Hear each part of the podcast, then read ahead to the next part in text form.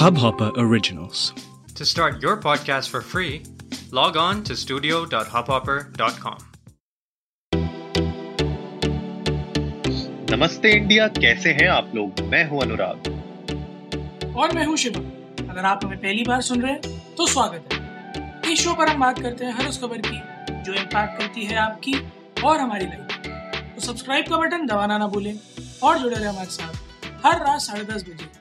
नमस्ते इंडिया भाई major news है आज की ब्रेकिंग न्यूज़ चाइना में शिवम बहुत सालों से पहले तो वन चाइल्ड पॉलिसी थी। उसके बाद 2016 के बाद उन लोगों ने चलो बोला कि दो कर लो। अब फाइनली उनने कर दिया है तीन कि you can have three kids in the family तो ये आज की ब्रेकिंग न्यूज़ है। क्या लगता है कि मतलब इस अ, पूरी न्यूज़ से इस पॉलिसी चेंज से कुछ फ़र्क पड़ेगा? और कैसे फ़र्क पड़ेगा? मतलब पॉजिटिव होगा नेगेटिव होगा? इम्पैक्ट क्या आएगा? उसके ऊपर आज थोड़ा बात करते हैं।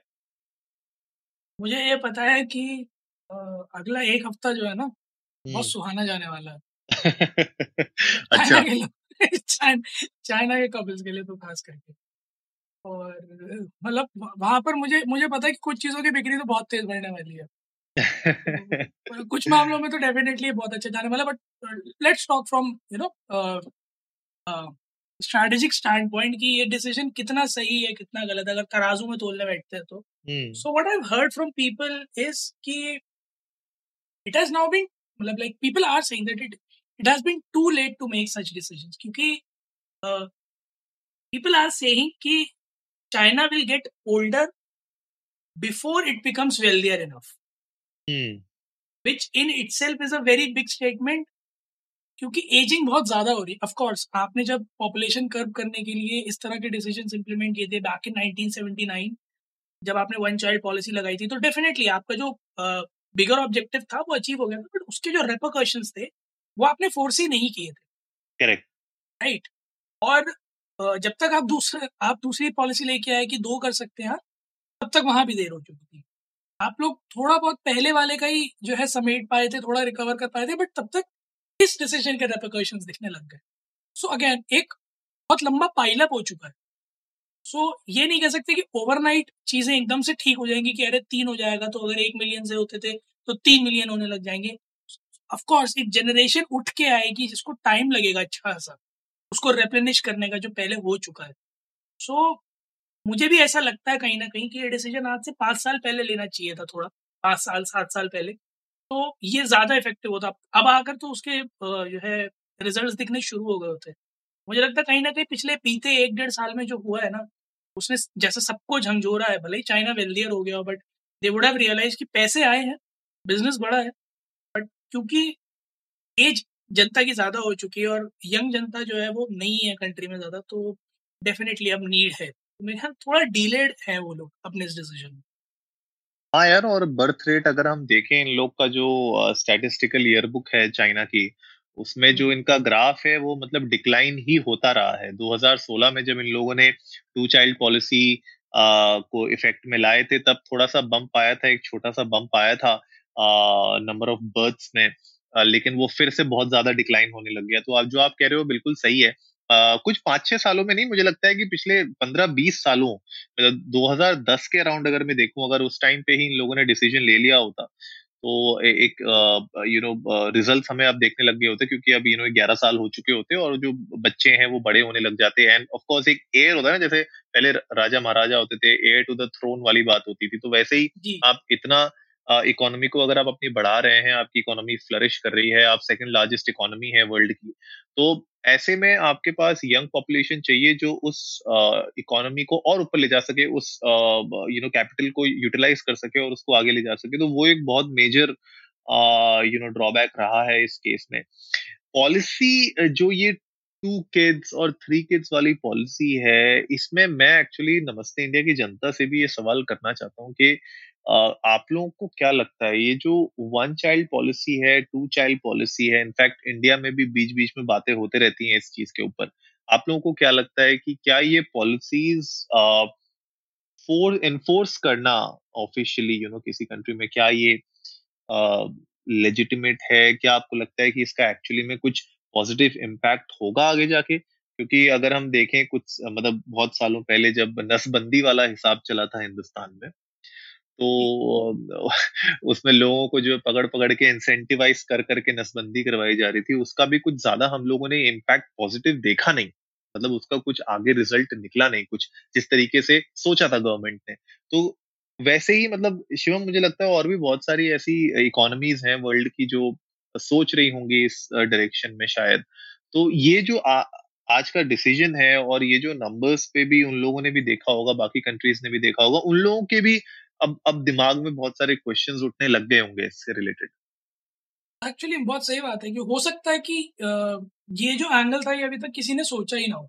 This this could be scenario कि ठीक मतलब अभी तक सबके दिमाग में शायद मेरे ख्याल में यही चल रहा था कि क्या होगा? लिमिट कर दो किसी भी तरह से चाहे नसबंदी करा लो चाहे रूल्स लगा दो।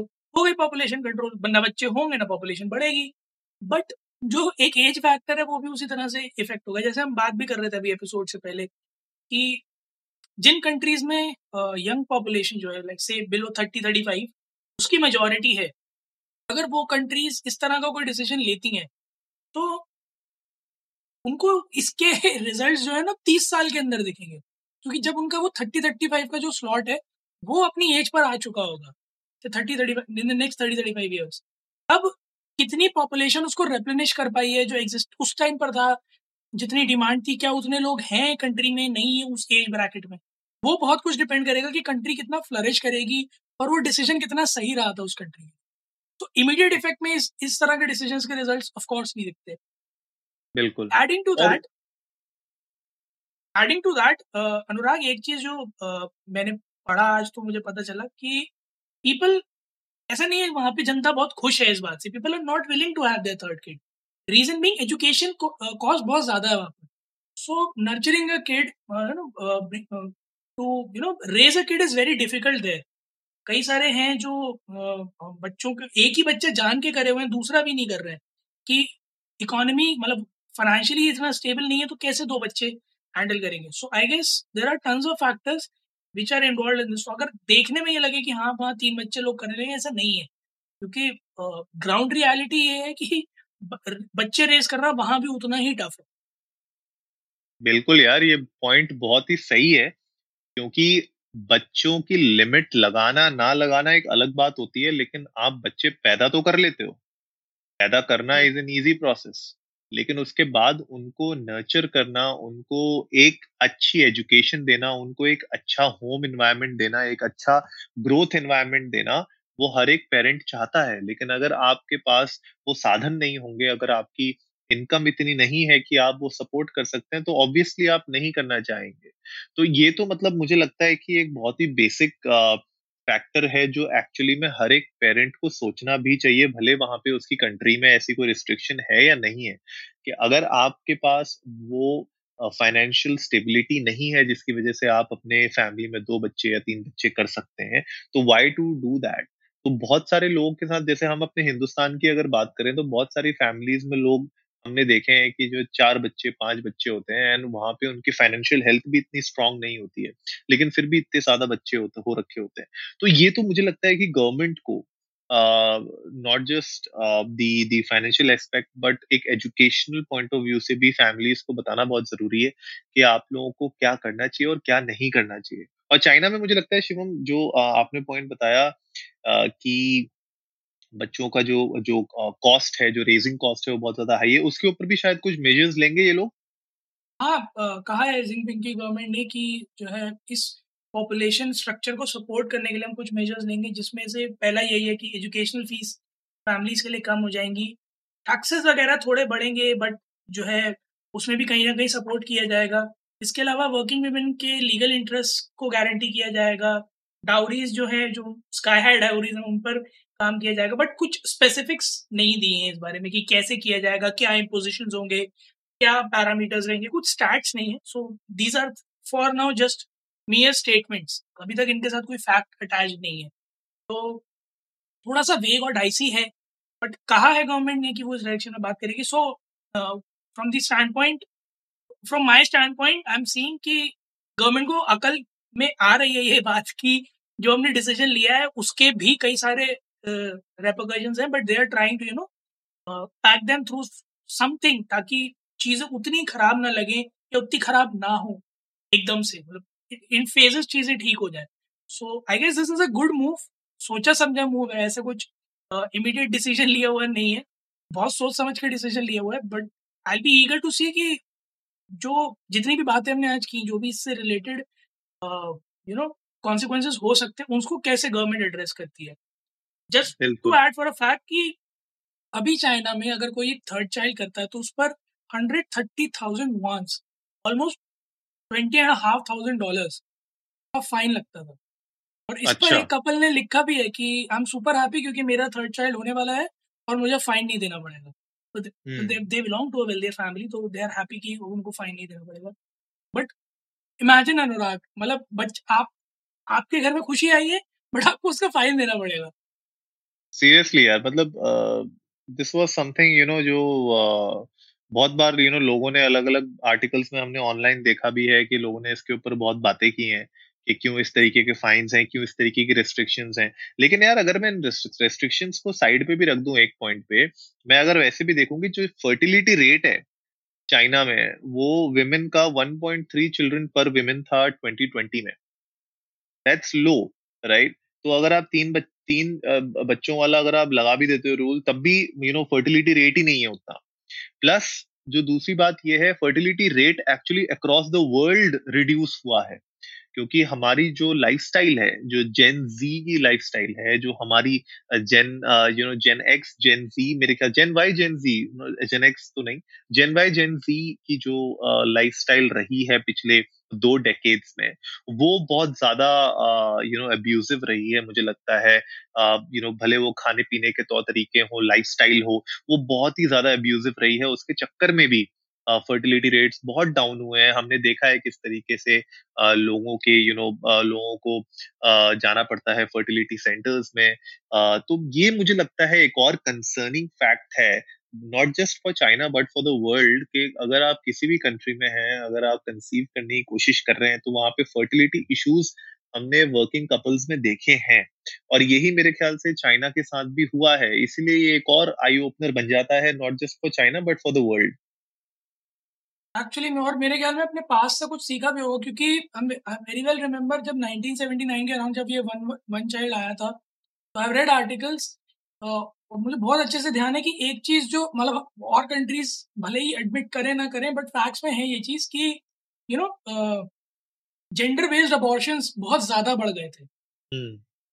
Right right? तो जो फीमेल फोर्टिसाइड कह लो या कुछ भी कह लो उसको वो वो रेट भी बहुत ज़्यादा बढ़ गया था। तो ऑफकोर्स जब इस तरह की कोई भी पॉलिसी इन प्लेस आती है तो सबसे पहला अटैक जो होता है, वो इसी डायरेक्शन में होता है। तो अगर कोई कंट्री जैसा बात कर अगर अभी अगले एक डेकेड में कुछ, जो भी कंट्रीज़ इस बारे में सोच रहे होंगे, उन्हें ये भी सोचना पड़ेगा कि मेल टू फीमेल रेशियो भी गड़बड़ा सकता है।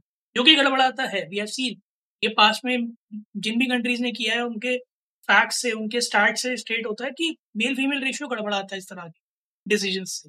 सो आई गेस इस इस न्यूज़ के बाद ना और और कंट्रीज़ के लिए और ज़्यादा टफ हो गया है। इसी तरह के कंक्लूजन पर आना। क्या लगाएँ या नहीं लगाएँ लगाएँ तो किस तरह से लगाएँ? और अब ये एक ऐसा डिसीज़न हो गया जिसपे और ज़्यादा दिमाग देने की ज़रूरत है। बिल्कुल, और ये जो डिसीज़न है मेरे ख्याल से, इस डिसीज़न से पहले जो पॉपुलेशन है उसको एजुकेट करना बहुत ज़रूरी है फैमिली प्लानिंग समझाना लोगों को बहुत ज़रूरी है। इंडिया में भी हम लोगों ने बहुत बार देखा है फैमिली प्लानिंग से रिलेटेड बहुत सारी पॉलिसीज़ और बहुत सारे इनिशिएटिव्स लिए जाते हैं लेकिन इनको एक्चुअली ऑन ग्राउंड एग्जीक्यूट करना पड़ेगा इनको ऑन ग्राउंड लोगों को समझाना पड़ेगा ताकि वो लोग इसको अपनी लाइफ स्टाइल के अंदर लेके आए ताकि वो लोग आगे खुद समझदार बन सके यार कितने बच्चे पैदा करने हैं और कितने बच्चों को आप एक्चुअली रियलिस्टिकली आप उनको एक अच्छी लाइफ दे सकते हो। तो वो एक बहुत इंपॉर्टेंट है। तो गाइस आप लोग भी जाइए इंडिया इंडस्ट को नमस्ते पे ट्विटर पर इंस्टाग्राम पर। हमें बताइए कि आप लोगों को क्या लगता है कि ये जो पूरी पॉलिसी है, अगर इसको मैं इंडियन कॉन्टेक्स्ट के पॉइंट ऑफ़ व्यू से देखूँ तो आप लोगों ने क्या अपनी सिटीज़ में इस तरीके की जो प्लानिंग फैमिली प्लानिंग और इसके इनिशिएटिव होते क्या आपने देखे हैं कभी आप लोगों को किसी लोकल अथॉरिटी ने अप्रोच किया है इस चीज़ से रिलेटेड अगर किया है तो प्लीज़ हमारे साथ शेयर करिए नहीं किया है तो भी शेयर करिए हम लोग को आपके व्यूज़ जान के बहुत अच्छा लगेगा। उम्मीद है आप लोगों को आज का एपिसोड पसंद आया होगा तो जल्दी से सब्सक्राइब का बटन दबाइए और जुड़िए हमारे साथ हर रात साढ़े दस बजे सुनने के लिए ऐसी ही कुछ इन्फॉर्मेटिव खबरें। तब तक के लिए नमस्ते नमस्ते। इंडिया।